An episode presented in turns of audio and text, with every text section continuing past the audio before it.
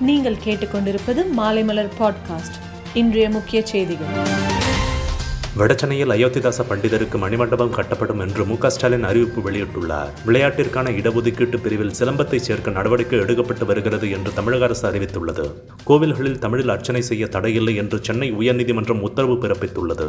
நாமக்கல்லின் மாணிக்கம்பாளையம் அரசு உயர்நிலைப் பள்ளியில் பத்தாம் வகுப்பு மாணவிக்கு கொரோனா தொற்று உறுதி செய்யப்பட்டுள்ளது.